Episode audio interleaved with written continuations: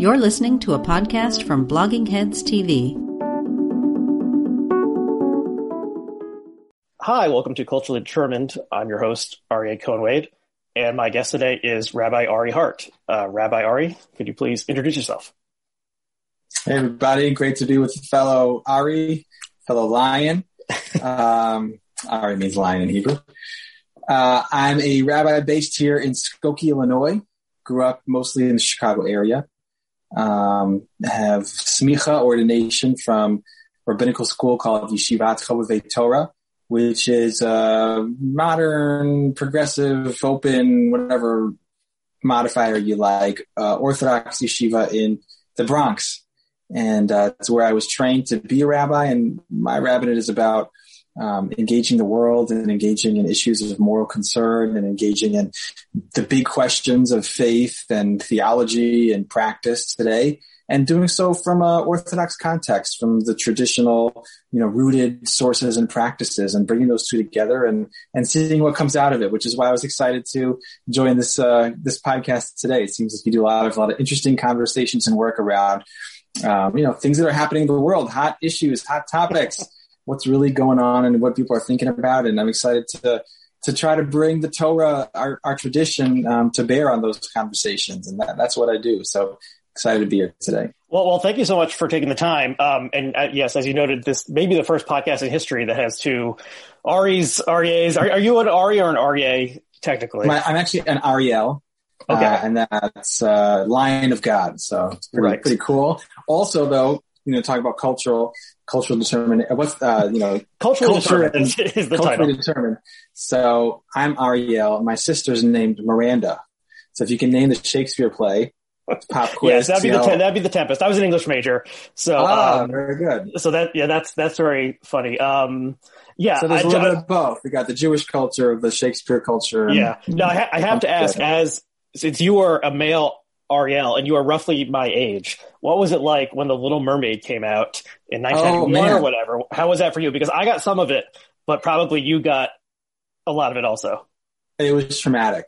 It was terrible. Uh, and I went to a Jewish day school. So you'd think at a Jewish day school, you'd be kind of protected from, from bullying about your name, about your Jewish name. But no, uh, the Little Mermaid came out and, uh, I had, I hated my name and people would be, Oh, you're the Little Mermaid, Ariel. And, the, and they would always, you know, I'd get the, the bar mitzvah invitations addressed to Miss Ariel Hart. And, uh, uh, I was mis, misgendered by name and, and it drove me nuts. Um, and then later on, I came to realize it's actually a pretty awesome name, but I definitely hated it as a kid, in a large part due to the Little Mermaid. Okay. Yeah, So we, we share we share that. Yeah, it was. Um, I, I yeah I I caught some of it, but but being into her, you know, there's girl Ariels as well, but being a male Ariel in the child in the early '90s, um, a specific strange type of experience. But anyway, that's Yes. not what we're discussing today. So okay, what we're with the topic, the the sort of large topic is uh, millennial Jews, and this is a topic I've actually been thinking about doing an episode for for years and have never really got got together to do it or I was looking for a guest, couldn't find someone. And then I happened to see you quoted in the New York Times a couple weeks ago in an article about American Jews and Zionism uh, and the recent uh, conflict in Gaza and uh, Israel and the West Bank and other places in uh, in the region. And of course, I saw whenever I see someone named Ari in the in the news, I'm always a little bit curious.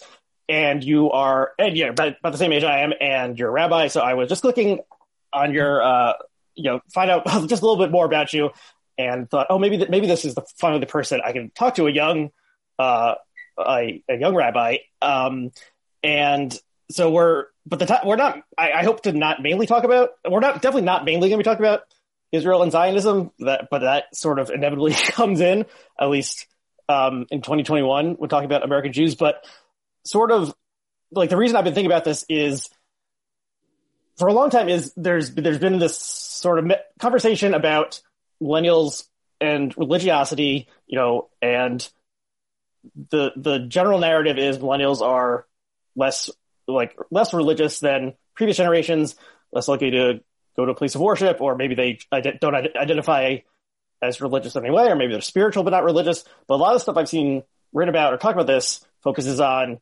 uh, Christians and Catholics, and there's various reasons given for the decline in religiosity among those groups. But I haven't seen that much written about American millennial Jews, and since I am an American millennial Jew, I, you know, am uh, implicated in this um, as well, and I'm definitely part of it. And just yeah, just thinking about how I was raised within the faith, and also thinking I've I've often thought about you know, like the people I went to Hebrew school with. So I went to uh, public school, but a like Hebrew after school three times a week in a uh, conservative congregation in northern New Jersey. And think I was thinking a couple years ago, like I wonder how many people in my class of you know forty or fifty kids belong to a synagogue right now. And if I had to guess, I would say like you know five, maybe ten at most. Um, and I would count as one of those people who doesn't belong to the synagogue. Um, and like, why is that? Is that part of this larger thing? Are there specific reasons? So, so there's a lot of possible places we could go with this. But how do you, um, as a rabbi, I mean, how do you, how does American millennial Judaism, if such if we could say that such a thing exists, how does it um, seem to you uh, in 2021? Yeah, so it's a big question, and uh, and I'm not a sociologist, uh, you know, and I can speak from my experience and what I see, but I'm not. I don't have my finger on the data, and there are people who do this, who do that kind of work. But from from where from where I sit, um, I think.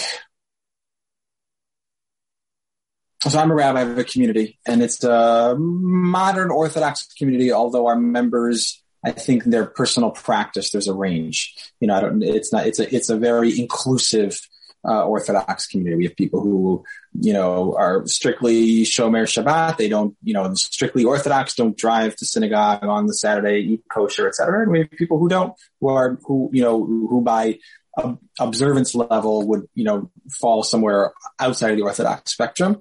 Um, but what we have, which is, I think, what uh, is so valuable and what people are looking for we have a strong sense of community. There's a really strong sense of community, and, and it's a particular kind of a community. It's we are located in the suburbs.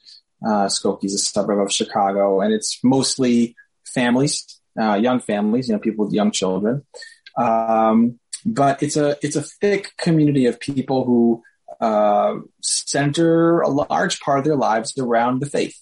Um, and again, that doesn't necessarily mean in Judaism, it doesn't mean that they study Jewish dogma every day or they even study the Torah every day or even every week, but it means that the rhythms of their lives, their community, their friends, um, is is focused around Jewish community. Um, that is something which is uh, I think, so sought, desperately sought by like all Americans today. I mean, I think there are these broader forces of atomization and individualization and, mm-hmm. and it goes, you know, the bowling alone and all that stuff. People are just more isolated and not part of, um, of groups that have thick social fabric. We're part of online communities. Um, and those can be very meaningful and powerful, but they are not communities that, uh, shape the rhythm of your daily life. And when I think about Jews and faith, for me, a large part comes back to community. Um, and I feel very blessed and fortunate to have it for myself and to be to a leader in a community that is that is thick and strong in those ways. And I I think about well, what we have here. You know, there's in my synagogue there's 300 families. Uh, the vast majority of those families live within one and a half miles of one another. Um, that's something that I think America, like just young people in America, uh, are missing. That sense of you have a local community with people that you interact with regularly, that know about your life, that care for you when you're down, that you care for them when they're down, that celebrate you when you're up. You know, they're there at the wedding, they're there at the funeral. Just that sense of I'm a part of something I belong to it. I give to it. I take from it. That's for me. A, that's a big part of what Judaism is really all about. Um, and it's a big thing that I think that, that, I wish I could. I wish I could export it to all America and really the whole world right now. I mean, I think this the world is going through this revolution of of uh, you know the, the fracture of, of all the communities which used to hold people together and, and, and hold hold people, and they're going away. And I think mm-hmm. it's a great tragedy. And um, I, I, honestly, a lot of the problems that we see in the world right now, I think are, I think you can trace back in some form to that. Does I'm not saying that religion is the answer, right? I'm not even saying that. Like honestly, if, if I could, if I could, if there could be a model of like what we do, and it would be completely atheistic. Uh, I mean, look, I believe in God. I think Jews should follow the Torah, like all that stuff. I, I, I believe in that, but like I think the value of community and thick community and real community. Um, I wish that everyone, whether they believe in God or not, had access to that. That's, I think, the best thing that Judaism uh, really, one of the best things that Judaism can offer. And then there's the wisdom and the practice and the spirituality, all that stuff. But for me, that's like a big focus of what I do. Mm-hmm. Um, and I see it working very well for a lot of people, you know, who live around me. But I also know there's a lot of people who don't have that, who are not connected to a synagogue or not connected to, you know, people in the faith community. And, and that makes me sad. And um, I, I, wonder about the future of Judaism in America without that communal infrastructure. Mm-hmm. Do you do you see yourself uh, more as a community leader, a spiritual leader, or, or are those fused together in some way? Um, the way you're describing it, it sounds like community leader more than spiritual leader, which I guess is maybe somewhat surprising, but maybe not when we when we think about what what's um what's happening. Well, how, how do you both, Because it's it's community that is anchored in spiritual values, right? It's community that's anchored in religious values. Those those are some of the, the parameters of the community, right? We we celebrate the Sabbath, right? And even if people do it in different ways, there's kind of an agreed upon general way that that happens. Like you go to synagogue and you see people and um, you know you have meals together, right? Like you know an, an average we call it Shabbat the average Shabbat here in Skokie in normal non-COVID times is, um, you know, you you go to prayer services, your kids see their friends, they go to children's groups services, you do some praying, you hear a sermon, there's some spiritual, hopefully uplift and inspiration in those moments. Then you socialize that we call the kiddush and you see a lot, you know, you're in a room with 200 people and you're just connecting about, you know, thing, you know, how's your kids? And, and, you're just having those regular kind of social glue moments. And then you go to someone's home for a lunch and then you know, in the community and you eat lunch together. And then you go to the park and you go to the park and you see another hundred people in the community and their families all running around the park. You take a walk with somebody and it's this very thick communal day. Um, and i'm you know the rabbi of that. So there is an aspect of spiritual uh, teaching and, and, structure and framing and and uh, practice that I preach, but also a lot of what I do. And I know, and this is, and again, I think they're hand in hand is, um, is try to build community and connect community and connect people to one another. Judaism is not ultimately a solo faith, right? It's not like, you know, Christianity where I, again, I don't, my understanding of Christianity, it's, you know, it's really, the, there's a big focus on being personally saved, right? Are you saved? Are you not saved? Do you accept Jesus? Do you not accept Jesus? And it's about my soul and, and my relationship to God. That's there in Judaism also. Of course, there's a soul and there's a relationship with God, but it's a religion that really plays out in the communal sphere, not just in the individual sphere. Right. And, and the, the minyan is the, uh, is one symbol that, right. Um, and you can explain what a minyan is for people who don't know better than I could, I'm sure. Um, but it's, you need a, a number of um, people in order to have a, a prayer, of certain kind, say certain kinds of prayers. Yeah, um, a quorum. Yeah. Right.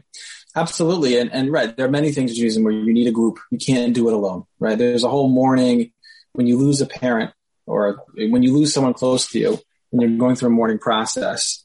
Um, there are things that you cannot do unless you're with a group of people, which is again, it's forcing people into the community. And uh, and look, community is not always simple. Community can be really complicated, and uh, and and some people, some communities are not healthy. Some communities are toxic. It's some communities, um, you know. Pr- uh, lift up the wrong kinds of people or protect people that shouldn't be protected. So I'm not saying it's community is a panacea or it's always fun and everything's perfect, it can be very challenging. A lot like family, you know, like family is great and family can be challenging and can be very destructive too, depending on the dynamics. Um, but at the end of the day, it is a central aspect. Even throughout COVID, you know, for me, um, we were able to keep our minyan going, right? And we did it, thank God, safely and masks and distance and windows open in the middle of February and Wow. no instances of transmission.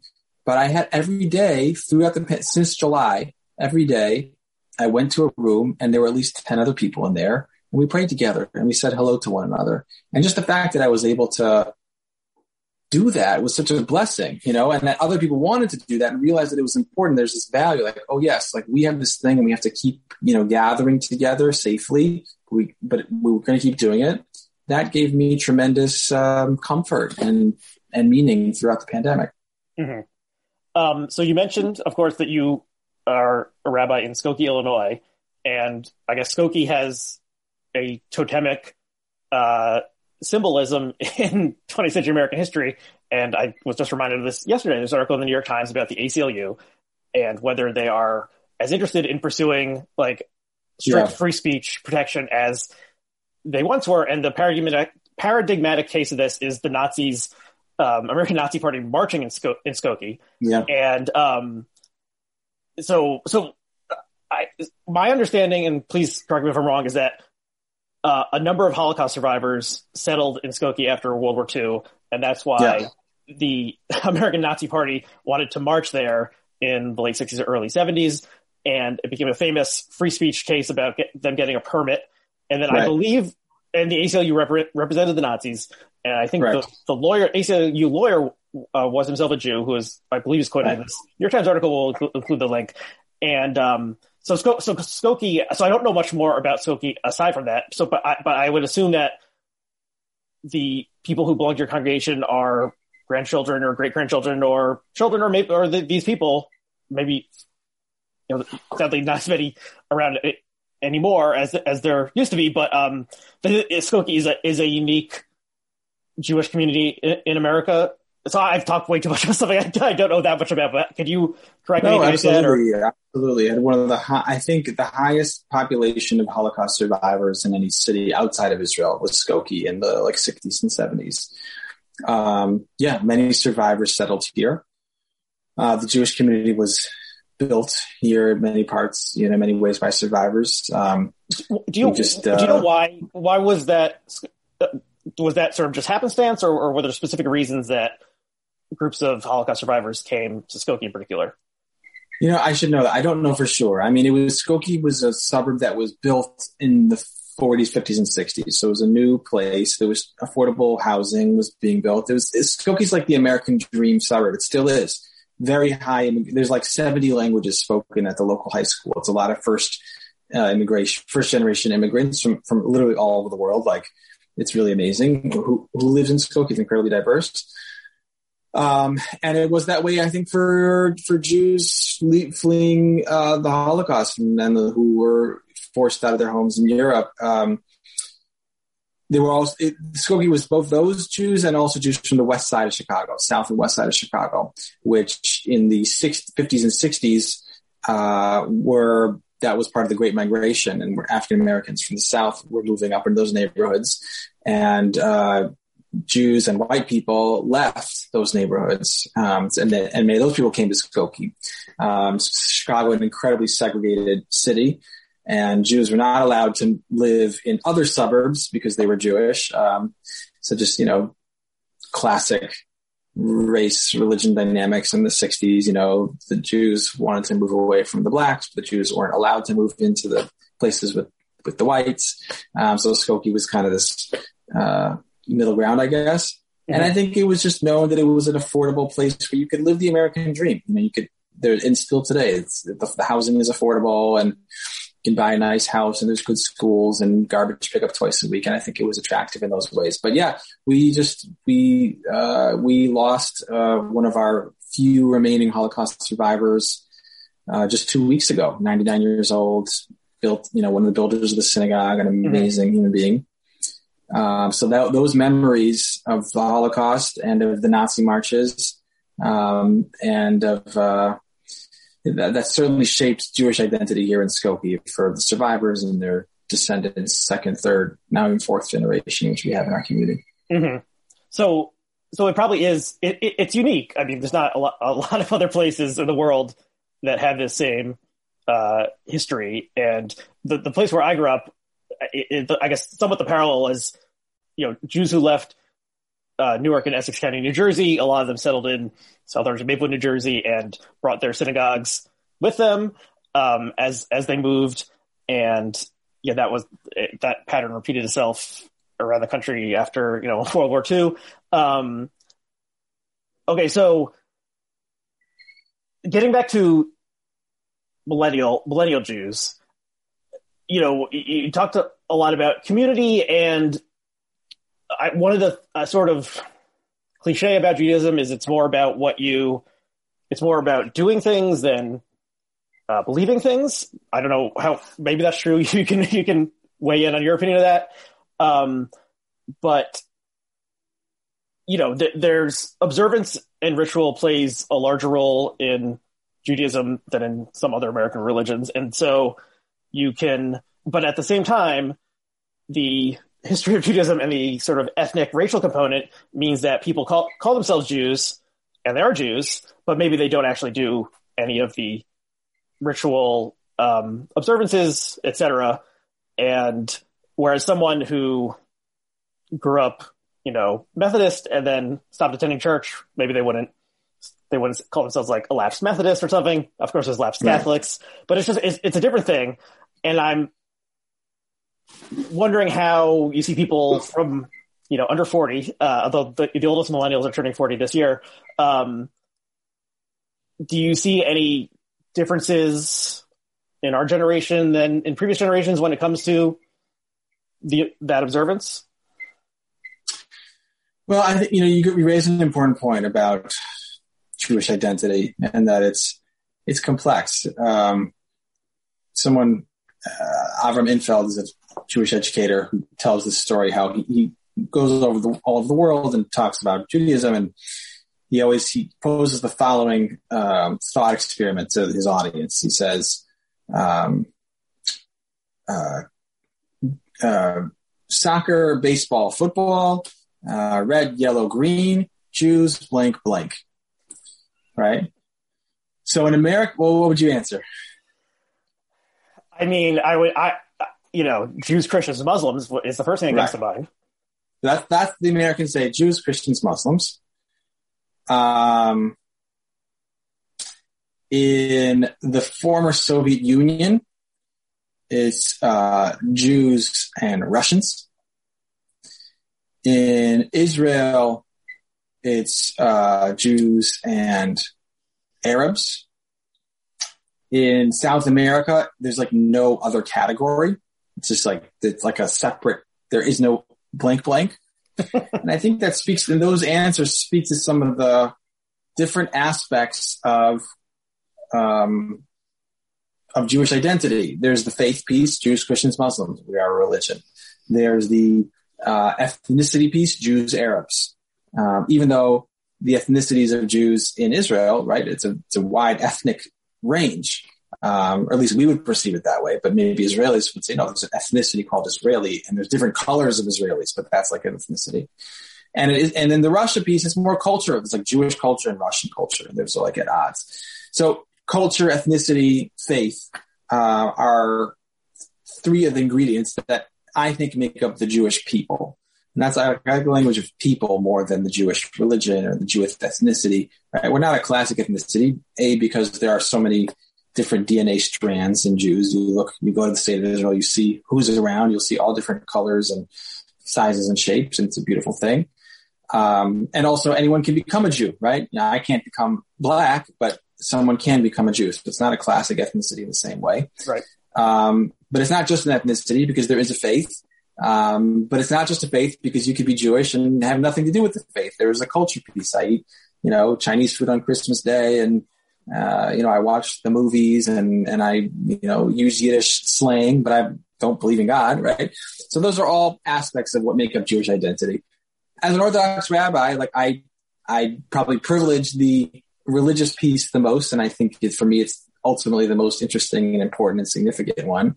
Um, but I also totally recognize that uh, someone says like, I'm a Jew. Uh, they can say that and mean a lot of different things. You can have someone who I don't, you know, the, the, yeah, so Jewish people. And I think for millennials, I, I wonder if that's understood that this thing is a Jewish people, that it's not a, it's not a Jewish faith. It's not a Jewish ethnicity.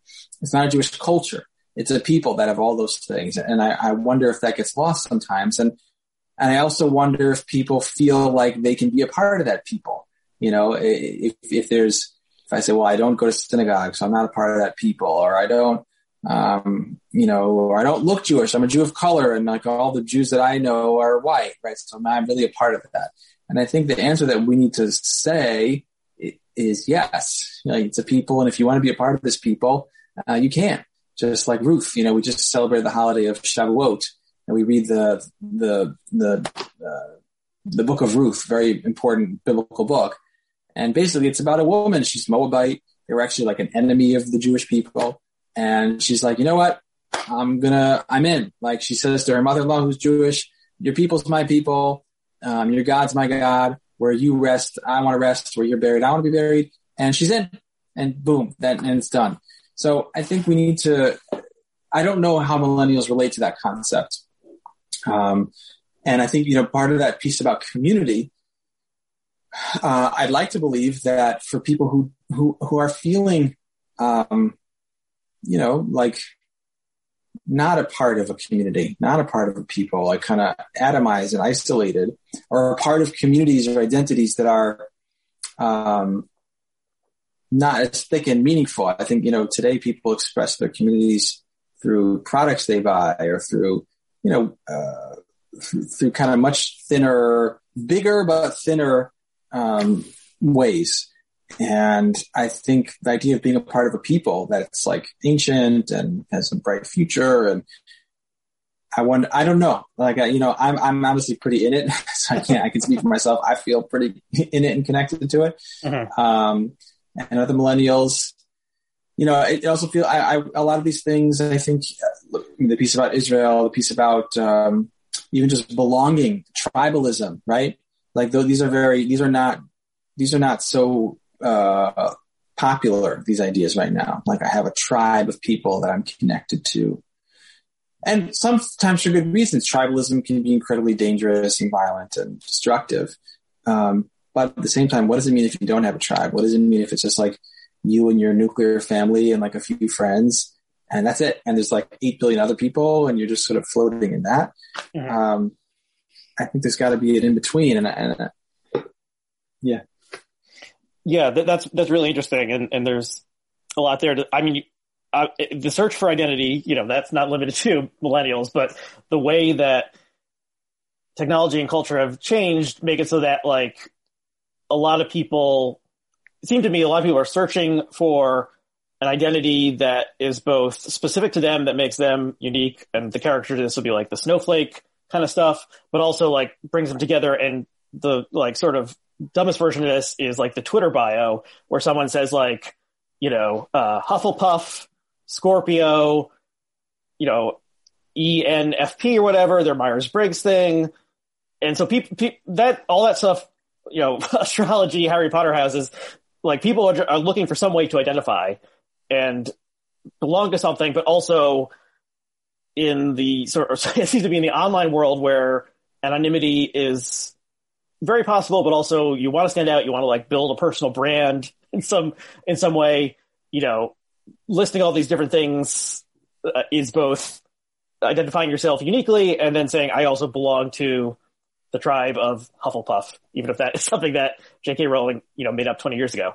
Um, and right, but also it's like, but do you really belong to that? I mean, like you identify, you you're marking, you've got a marker, and there are other people with that marker. Um, but is Hufflepuff going to bring you chicken soup when you're sick? Right. And I think that's like, and are you going to go to, you know, are you going to go to Hufflepuff's wedding? Right. Like that's the, the cycles of life, the rhythms of life. Um, do you have community there for you in those moments? That's, I think, the key. And I think a lot of this stuff is, I don't know. I don't know how people are experiencing it. You know, I'm not, again, I'm not, I, I left Twitter intentionally. Well, very, a very wise move on your part. Um, I, I have not, uh, made that move yeah, I'm, I'm within it, but yeah, I just think, yeah, it, you're right. So there's no actual real Hufflepuff community. I guess maybe it's possible to think of people forming some sort of loose association of through you know online fandoms it doesn't have to be harry potter obviously if they identify with you know house stark and game of thrones or, or all sorts Yeah, of or other sports team things. or anything. Yeah. Yeah so Mhm. that's And I would say it's not real. I think there is a reality to it. There are certain, and there's some things that are probably really great about it. I mean, I think, right, like I'm a Bulls fan. It's cool to know that there's, you know, a million other Bulls fans around me. That's a nice feeling. But I also, I, my expectations of my fellow Bulls fans are different than they are of my, of my physical lived community here. Um, and I think people, um, there's just more that's possible. And look, the flip also, the, the another piece though, is that with community, there are sacrifices, right? With community, it's, it's not all about my identity, right? When in a communal setting, like there is a kind of a, of a giving up of some of that autonomy or self-expression. Not that, I mean, and it depends on the community, right? Some communities, some religious communities, it's like really intense, right? Like you cannot wear those clothes. You cannot think those thoughts. Like you gotta, you gotta submit and conform. Um, some communities it's very very loose right? There's the like you do whatever you want and we'll all be friends but like those communities it's more it's harder the thickness is harder to, to foster when you have everyone just doing something completely different. Mhm. you know i think probably most communal leaders think they're hitting the sweet spot. I'd like to think i hit the sweet spot but of course everyone thinks they're doing it. Like if you're more conformist to me you're totalitarian and crazy but if you're less conformist than my community you're you know there's nothing really there it's too thin but that's that's a that's something I think about a lot. Is um, you know what what are what concessions do people have to make to be a part of this community? Um, what do they gain from being a part of the community? Um, I'll tell you, you know, I was someone I've been talking with recently who's leaving the community. What does that mean, right? Like, how does someone what's the difference between a cult and a community, right? Like a lot of cults will say, we're a community and everyone is here and they're so happy and we're all together. But like if you try to leave, you know, like it's not going to be a, a good ending. So Mhm. I, obviously we don't want to do that, right? So how do you create a community that people can, that's permeable, people can come in and out, um, but also is strong and has a good foundation? These are some of the things I think about. Mhm. Um, so one, as I look back on my, you know, Jewish life, I mentioned before, like my Hebrew school was, you know, is is way up there, top top five parts of my Jewish experience, and I In a positive way? no. And so, No. so I, and probably, I don't know, it, it- there were, it was idiosyncratic in various ways, but I feel like the, the Hebrew school I went to, which was two synagogues in this town, two conservative synagogues pulled together, you know, like 40 or so kids in each grade and twice a week after school and then a Shabbat, you know, service with like a junior rabbi kind of thing. That's probably pretty standard. Um, I like, I think most of us really hated it. And Yeah. there probably was a different way it, it could have been done. Definitely could have been done better. But looking back at it, that you know, when you're a kid, the, the things that happen to you, you don't really, entirely understand them. But the the way they play out, uh, nonetheless, continues to shape you.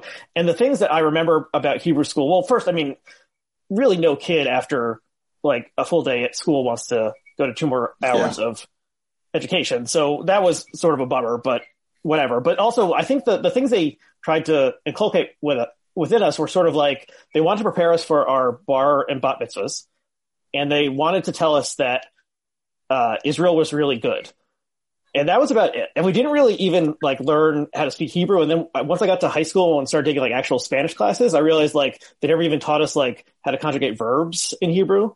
And I think like they want us to read it and be able to, yeah, do the bar mitzvah. That was sort of the pinnacle of the Jewish education. And then a lot of people dropped off after that. Some people continued to a Hebrew high school thing. Uh, I did not, and probably the ma- majority of my, you know, uh, fellow students did not. And yeah, and th- there's just things like I, you know, things you you look back on your schooling and you think about, well, they taught us this, but really it's like this, and why did they not tell us these things? I just think I don't know. I, I wonder how. I assume that you are also heavily involved in in Jewish education um, in your congregation. How how did how do you see that? Are things? Is there anything that's changed as millennials are sending their own children? Um, I'm not sure what generation millennial children are um, to Hebrew education. uh, what, yeah, what is, what is emphasized or what, what should be emphasized? How, how do you understand that? Um, sorry, a giant dog just ran through my backyard. Um, yeah, uh, I think Hebrew school education for 90 or for a large percentage of American Jews over the last 70 years was a massive failure. Um, and that's sad. You know, it is sad. I think it, for a lot of people experience it as a waste of time and focus on the wrong things. And, um, it's a great loss. I, um, I do Jewish education, but the truth is most of my, most kids in my community are go to private Jewish day schools. Mm-hmm.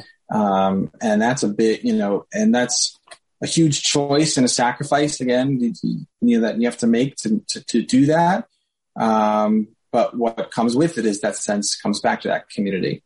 Um, and you're that, kind of 360 community, right? Like my kids are in school with the kids and they see them in synagogue and then they, that's their social group and et cetera, et cetera. So, you know, Jewish education Jewish day school education provides both the strong uh, textual, you know, critical thinking, Jewish learning stuff, um, but it also provides the strong communal identity. Um, look, a lot of millennials, I think, probably are turned off from Judaism because, yeah, because like a crappy, childish, non-nuanced, not sophisticated Judaism was shoved down their throats two days after school each week where they would rather be doing other stuff. So I get that. You know, I wouldn't be excited about Judaism if that was my experience.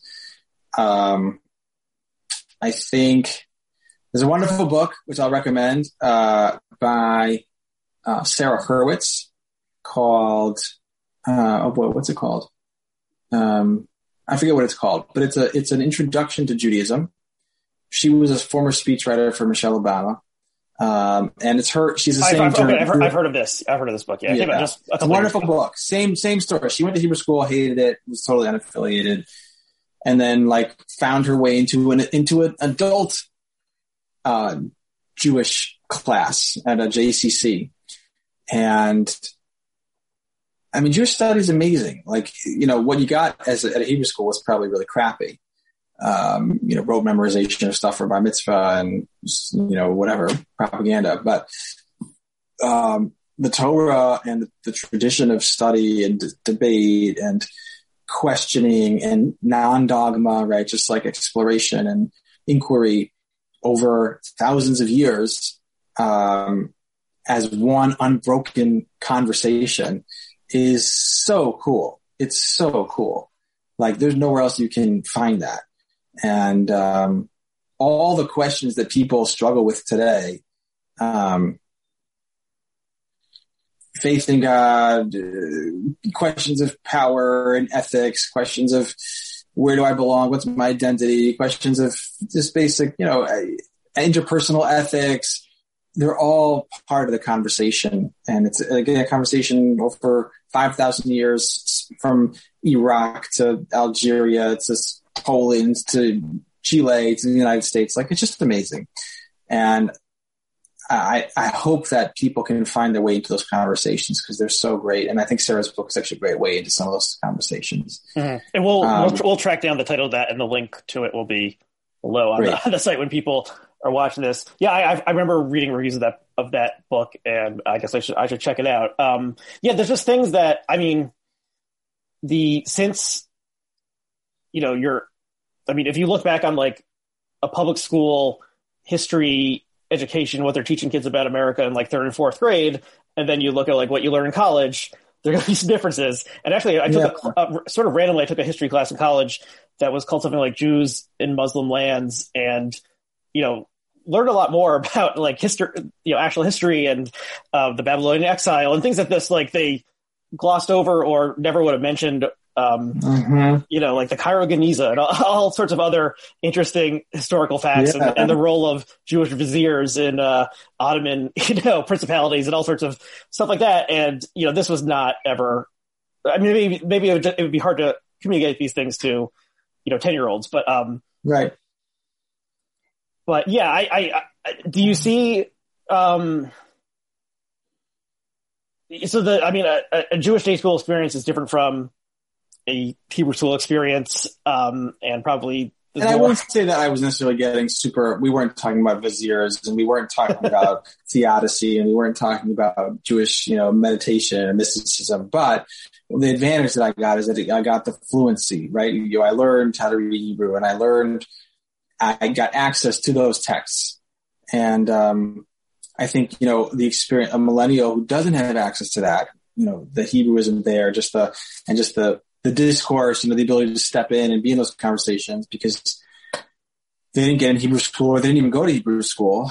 Um, I think that can feel alienating, right? If I'm a millennial Jew and I've heard that the Talmud is really cool, and it is cool, it's super cool. But I walk into a Talmud class, I'm just like, what, you know, what is going on, right? So yeah, I, I mean, as a kid, I don't, I don't know if they taught us like the Torah, the Talmud. Like, I don't think these were like explained. Right. It wasn't as, as like differentiated separate, separate right. things. Yeah, so there were things, and it's almost like as I, uh, you know, th- things are taught in different ways. As I got to college and, um, you know, interacted with other other uh, students who were also Jews, they had different experiences and you know talk about different things. I've learned different things, but yeah, it's just um, the, the version of American Judaism that was given to me through that schooling was a defective one. And yeah, I, I would, it would be interesting to do a survey of my, uh, 30 or 40, um, former Hebrew school classmates and see what they are thinking about their faith and do they belong to a synagogue? So they, you know, I feel like when you, when a, if a family is raising Jewish children, that's probably, that would be an impetus to join a synagogue or rejoin a synagogue. Mm-hmm. Um, and so that's probably a big part of it. Um, okay, so one, okay, so the conversation around Judaism, American Judaism, anti-Semitism has sadly, you know, changed gears or something in the past couple years as, you know, sort of uh, things that like anti-Semitic currents within the country that I at least thought had gone away or were like banished to the basement of American culture emerged in different ways online, the alt right, and um, yeah, just th- there were more. Yeah, I if you asked me in 2014 how important anti-Semitism, what how much of a factor anti-Semitism was in America, I probably would have said you know negligible um, compared to other countries, and the um, you know uh, mass the mass shooting at the synagogue in Pittsburgh and, and other things during the Trump years um, changed uh, how I thought about that. And there was a, and that was actually the first non high holiday um, or bar, or bar mitzvah uh, uh, Shabbat that I, you know, uh, services that I attended was the week after that shooting when there was kind of like a movement to, you know, stand up against hate mm. and, you know, stating it kind of broadly. Um, so that was, yeah, that was the first time I'd been to just a, a regular, um, a regular, um, Shabbat service in, in many years. Um, but that, so it, it, sort of makes sense that if a group feels threatened, the, some parts of the identity, someone's identity are like activated, uh, and it, it seems maybe more important than did otherwise. And then we also have all the Israel stuff. But how did you did you see anything changing? Is this is this just anecdotal, or or were people you were talking to feeling differently about millennials in particular, but not specifically? Doesn't have to be. Um, were they feeling differently about their faith after you know during during the Trump administration and the people in Charlottesville chanting Jews will not replace us and other horrible events that, that have happened over the past five years? Yeah, unfortunately, yeah. Um, it's funny. I, I hmm. anti-Semitism is definitely just definitely a rise.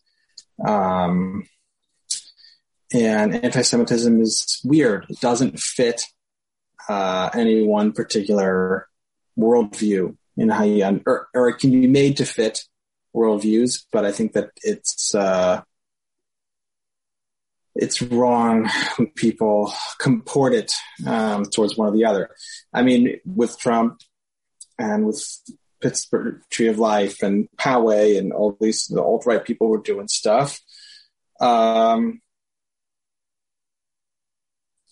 my community is very split uh, or diverse politically. I'll say it that way. Mm-hmm. Um, I'll give you an example. I just last weekend I had a conversation with two congregants, two millennial congregants, um, each who expressed uh, their recent feelings of being unsafe in synagogue, which they had never experienced before, but within, within the last couple of years. One was, you know, in response to uh, the rise of white supremacy, Pittsburgh, and her understanding of anti-Semitism is that it's a it's a right wing phenomenon, and that's uh, what makes her feel unsafe. And the other one said, "I never felt unsafe until the last couple of weeks when there was a rise in pro-Palestinian demonstrations that led to or were or were or just were anti-Semitic.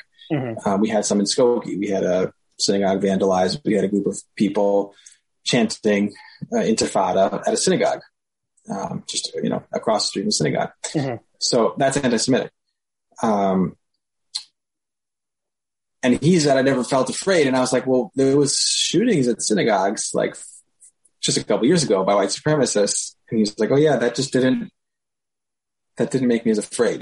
Mhm. So it's, it's like what's what your your kind of underlying narrative, both as Jews and and beyond the Jewish community, it's going to inform what you're afraid of. I'm afraid of both. You know, I think both are scary, Mhm. and uh, and both are a threat on the far left, on the far right.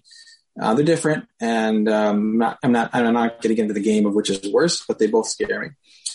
Um, I think what's complicated about anti-Semitism outside the Jewish community is that you know everyone everyone agrees anti-Semitism is bad, right? Most people, you know, would say like, "Oh yeah, that's bad. Shouldn't be Jews," but um, where it comes from and how to respond to it, and what and um, is is uh, understood very differently by different people. Mhm. Um, you know, I talking. I know we don't want to spend all today talking about Israel, but I think right now in this latest iteration, a lot of the anti-Semitic, the reason the synagogue down the block from me, whose windows was smashed, um, was because of Israel. Um, and I think something that really freaks me out is you see the rhetoric around Israel uh, turned up to um, an extreme, right? To say Israel is equivalent to the Nazis, to say Israel's committing genocide, to say Israel is committing ethnic cleansing. Um, I know there's like a, uh, those words are just in, in the common understanding of what genocide and ethnic cleansing and Nazis are. Um, those are lies, uh, but they get spread and echoed a lot in certain spheres. And that leads to violence because if I told you, hey, there's like, if it was 1944 and I was like, hey, there's like a building in your block that's like a Nazi supporting building and they love Nazis and want the Nazis to do all their Nazi things, you would feel, you know, you wouldn't feel so bad if someone beat up one of those people or even hurt or killed one of those people or hurt the building, right? Damaged, attacked it because mm. like Nazis are the worst evil thing. Um, and when that kind of rhetoric gets used against Jews, the Jewish state is, and this is rhetoric that is, I mean, I've seen it. It's, you know, satanic. It's, it's Nazi. It's, you know, they, they killed their, their, their baby murderers, right? That kind of language. Um, which also has roots in deep anti-Semitic stuff, right? Jews kill babies, we drink babies' blood, right? We're evil, blah, blah, blah. Mhm. Um, I see that as very dangerous and, um, and people are not willing to call it out, um, or say, it, or, or even worse, I think are inciting it, even, you know, celebrities, some political leaders. So that really freaks me out a lot. Um, I think it's real dangerous, and I think we're not. We haven't seen the last of it, unfortunately. I mean, it's tied and cycled. You know, this stuff flares up during um, during conflicts, during you know, with Israel and Hamas, but it's not over. and the white supremacist stuff freaks me out too. I mean, believe me, I, you know, when they're, they're two very, very real dangerous threats. Um, and right, depending on sort of which side of the political aisle you're on, you I see people downplaying one and upplaying mm-hmm. the other one, and that's unfortunate. Yeah, um, that's very well stated. I think, you know, the the the the narrative about prejudice and bigotry in America for very logical, understandable reasons is is understood as the white black narrative, and but that and that is you know a core uh, part of American history, but uh, applying that lens, um, anti-black racism is not the same. Is, is different than anti-Semitism. Anti-Semitism is a more unusual phenomenon that, as you said, it can come in lots of different directions. I've joked like the, you know, the great thing about anti-Semitism is like every, everyone can participate. Um, you know, any, uh, you, you, know, uh, any group or uh, creed, color, whatever, uh, can can have their own twist on anti. I think it's but people can find common grounds where you know people from all different can find common yeah common ground. Exactly, and you know, uh, Jew hatred has been used by various bad actors throughout history to you know um, rally uh, rally other groups and uh, distract from various other problems and you know blame the blame the Jews. That's that's happened uh, uh, repeatedly throughout history. So yeah, I so I think that's one issue is that anti-Semitism. Um, you know, is the things that people talk about when it comes to uh, racism in America. It's just a different problem when it comes to anti-Semitism. And you know, over the past year, we thought a lot about anti-black racism in America, and um, you know, that may have unintentionally have sort of changed, shaped some conversation. I mean, the I will not ask this question and we want to answer it. You know, are Jews white? Uh, just putting that out there uh, like sort of an unanswerable question, and sometimes yes, sometimes no.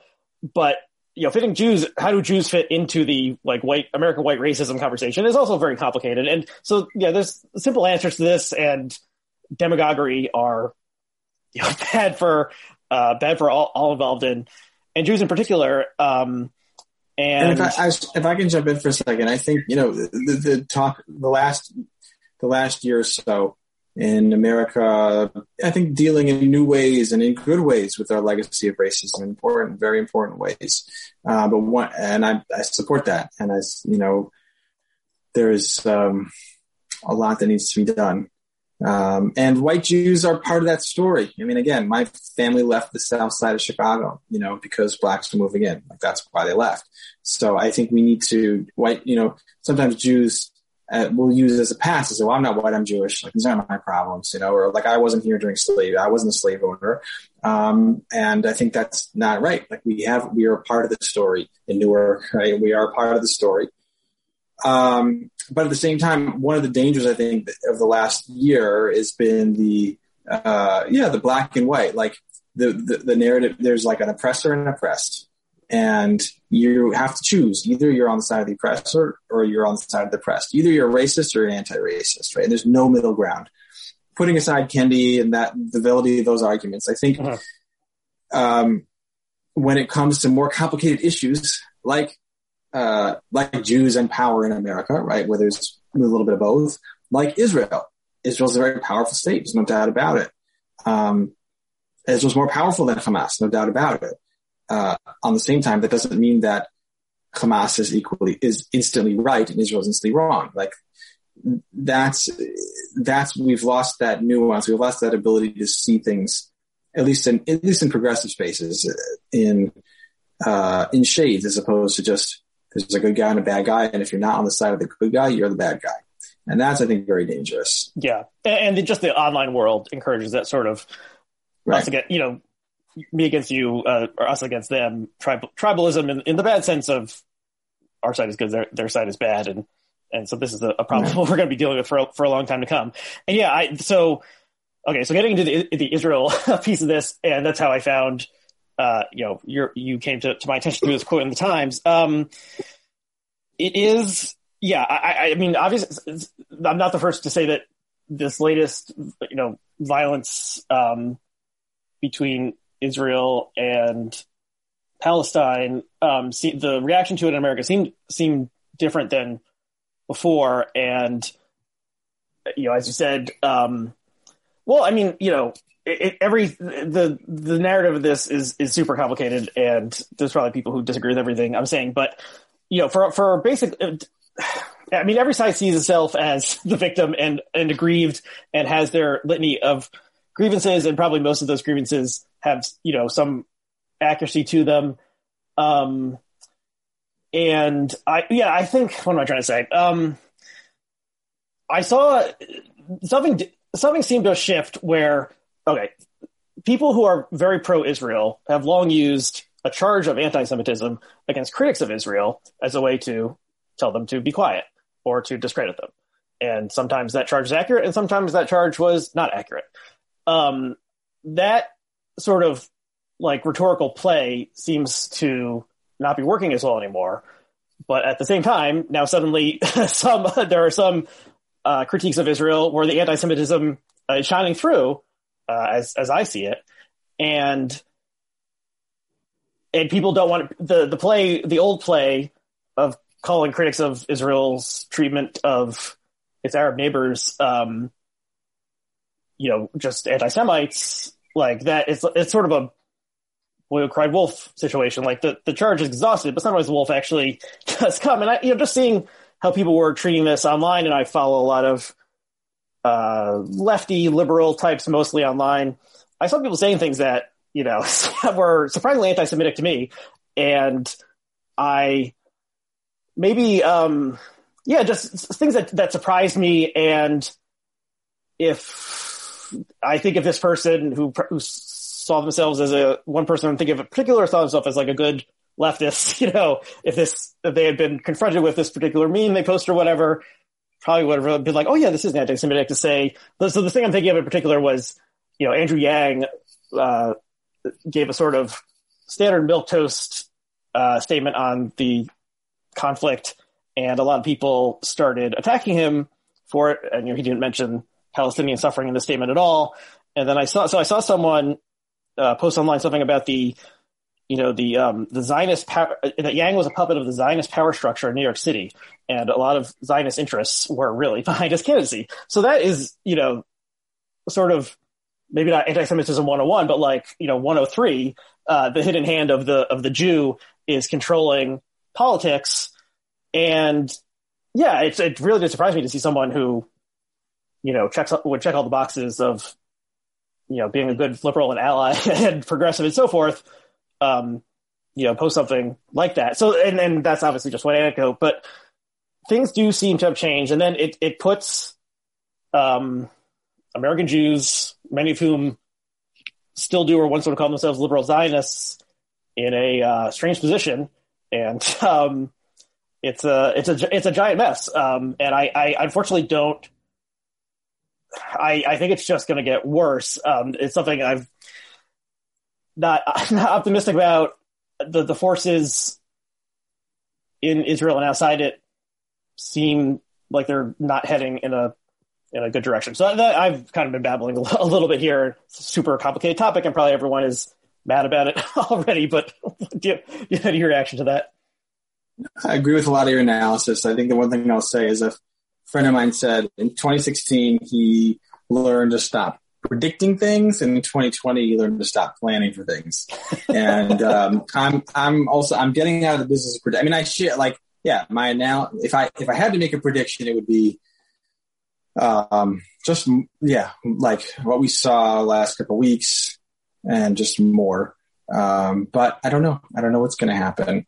Um, I do think that the demonization of Israel is um, um, uh, just often anti-Semitic. Look, I, there's there's a woman who, who I who posts. I'm, I am still active on Facebook for better or worse, and there's a, a woman who is like a hardcore uh, communist, just straight up. Um, and whenever it was Israel, she writes, Israel doesn't have any right to exist. The wor- the Israeli workers and the Arab workers need to rise up together and throw and overthrow the oligarchy. And like, no station has a right to it. No state has a right to exist. It should, you know, workers of the world unite. And um, so for her, it's like, okay, I when you say Israel doesn't have a right to exist, I'm cool with that because you're consistent. you don't think any state should. You think nation states are evil and blah blah blah. But you know, it really it bugs me when like, you know, a white liberal person living in America, which was actually a colonialist enterprise and actually committed a genocide um, and actually continues to, you know, exert massive control across the globe and is responsible for the stuff, you know, the death of hundreds of thousands of innocent civilians over the last two decades in Iraq, Afghanistan, and other places.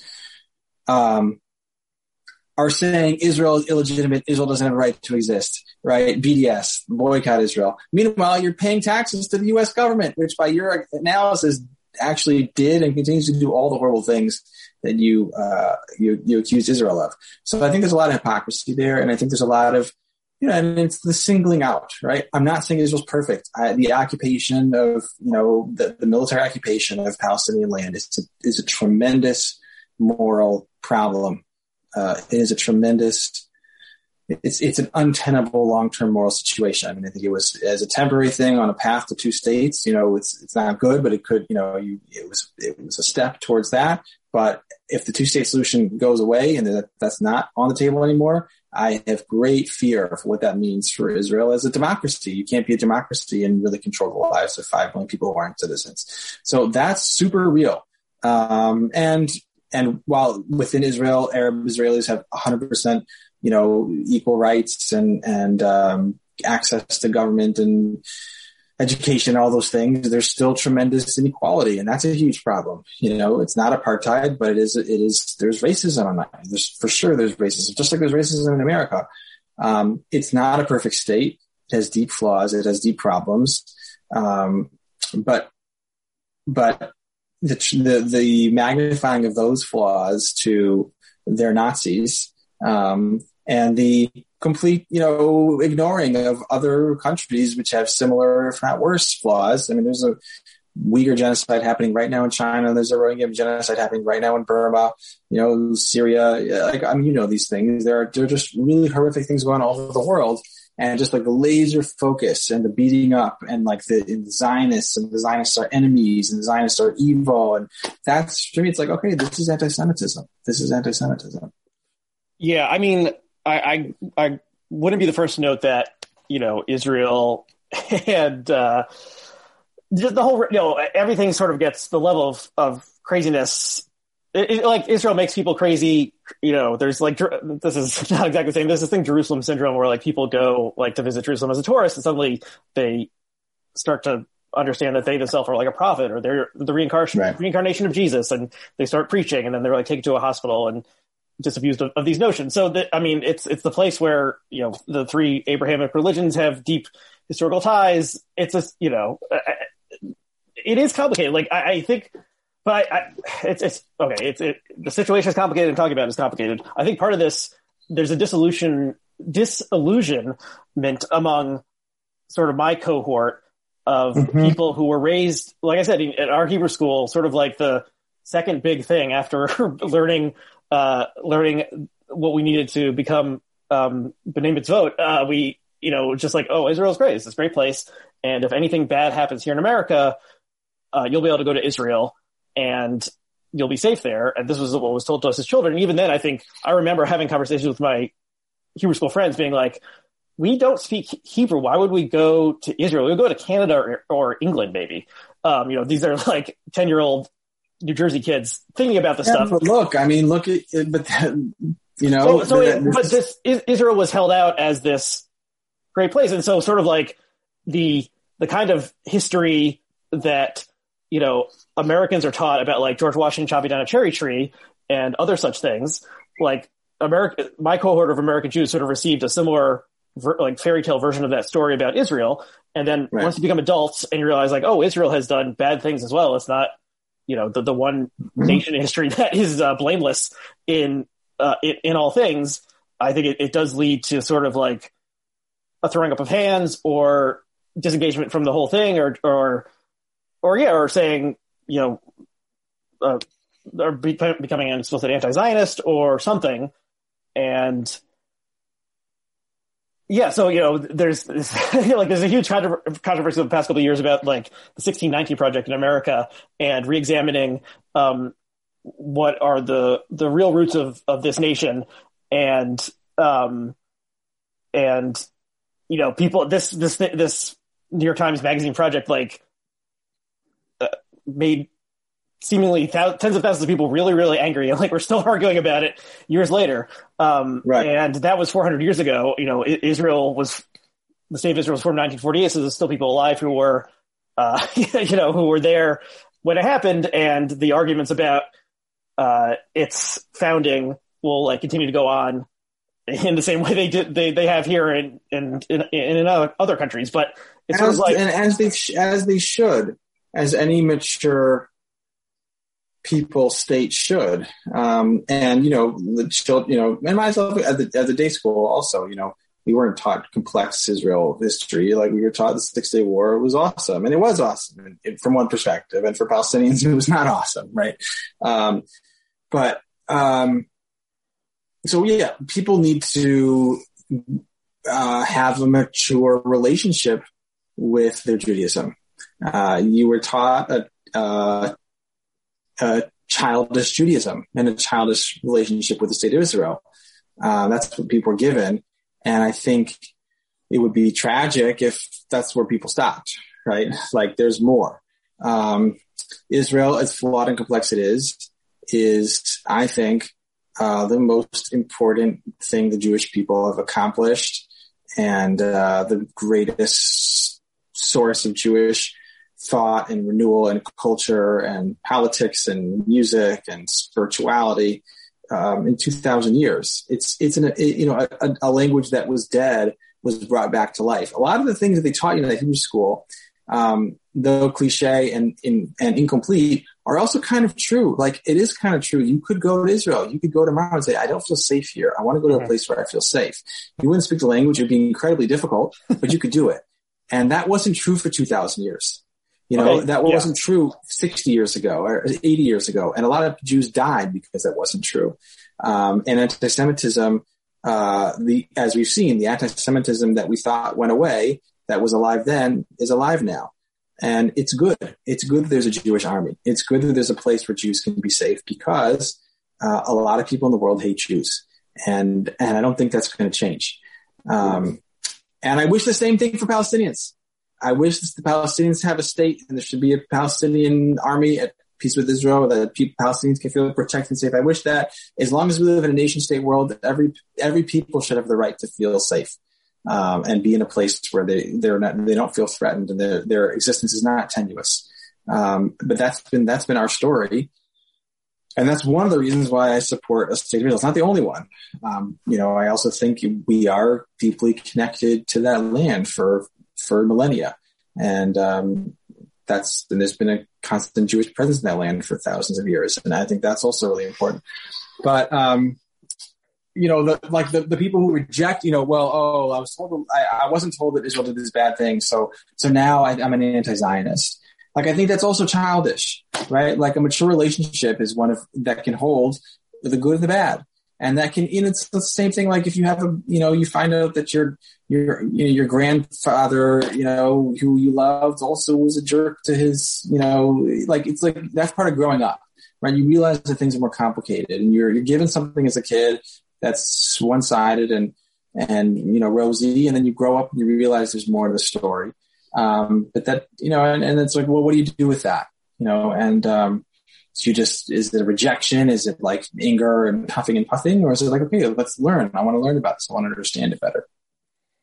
Yeah, um, you know, th- th- this particular angle of the conversation, you know, people have been analyzing for a long time. We can talk for a long time more. Um, I, I do think one other aspect of it is the uh, alienation that the um, like the Netanyahu government, successive governments yeah. have brought to American Jews and the close relationship. You know, 75% of American Jews almost always vote for the Democratic presidential candidate. That seemed to be basically the same thing. And there's always this idea that like the Jews have finally had it with the Democrats over some Israel thing or something. Didn't, seemingly didn't change. And so three out of four American Jews voted for Biden. And just, yeah, how the relationship between Netanyahu and Trump, and um, I think also was you know something else that um, made the average American Jew who is a Democrat who cares more about things happening in America than Israel because they're American. Um, I think just saying, you know, the hell with this. I think that is a yeah, not no, response. that's clear. And I think the, the the relationship between Trump and Netanyahu was, uh, you know, at minimum just a utter PR disaster for the state of Israel and America, and and and, and more, very damaging, very bad. Um, Trump, you know, was a horrible man who um, did hateful things, and the fact that he aligned himself so close to it, was disgusting. I mean, for me as a Jew, it was so upsetting. And and look, and I take my some of my fellow Orthodox Jews for, to task over this. I mean, people's embrace of Trump was um, like I get someone who's at the end of the day, you know, they got to make a choice. I, am going to vote for this. I can understand. I'm not going to say I don't understand people voted for Trump. Um, I, I, know people that did, and and I understand their. I disagree with them, but I understand why. Um, but people, but the embrace of Trump, the Trumpism within the Orthodox community, I don't, I don't understand or condone, and I, I condemn it. You know, I have publicly, and people yell at me about it. But I think it was just a, a terrible thing. Mm-hmm. Um, yeah, and one of the uh, I a few days after the the election, I was looking at the maps of the uh, you know blue and red precincts in the New York City area, and you can tell the um, ultra orthodox uh, enclaves very easily yeah. through those maps and through in spots in Williamsburg and Monsey, New York. Uh, these enclaves, um, you know, were the the bright red spots, the only ones in the you know more more people were excited about Trump in you know like the this enclave than in Staten Island, or uh, or, or mm-hmm. um, whatever. Um, so that that's a part of it as well, and and also as uh, well, we wouldn't even get into the, the demographics issue. There, okay, we've we've gone on for a while. There's one, there's one thing I I was talking to a friend of mine that, about. Uh, I told her that she uh, that I was going to be doing this interview with a rabbi, and she mentioned something I should ask you about that I'd never even heard of before. So maybe you, have, but the thing she mentioned was a Zoomer fetishization of Judaism. And what? I, Zoomer, so like Gen Z, fetishization of Judaism. And I, right. said, I don't know what that means. And so she sent me the link to, you know, there's a lot of strange people online. We all know this. It was a particular person, a woman who was 22 years old and said that she was a convert to Judaism and she was both mixing things like she she wore what is I'm I'm forgetting the correct term. She was wearing a, a, a traditional head covering that an Orthodox woman would wear, but she also had an OnlyFans account, which is like this online way to like make your own pornography and make money off of it. And then she was tweet, tweeting about how she wasn't Zionist. And so my friend's interpretation of this was like there are people who are converting to Judaism to uh, be social media influencers in the anti-Zionist direction. that seems wild to me, but there's a lot of strange things that happen online.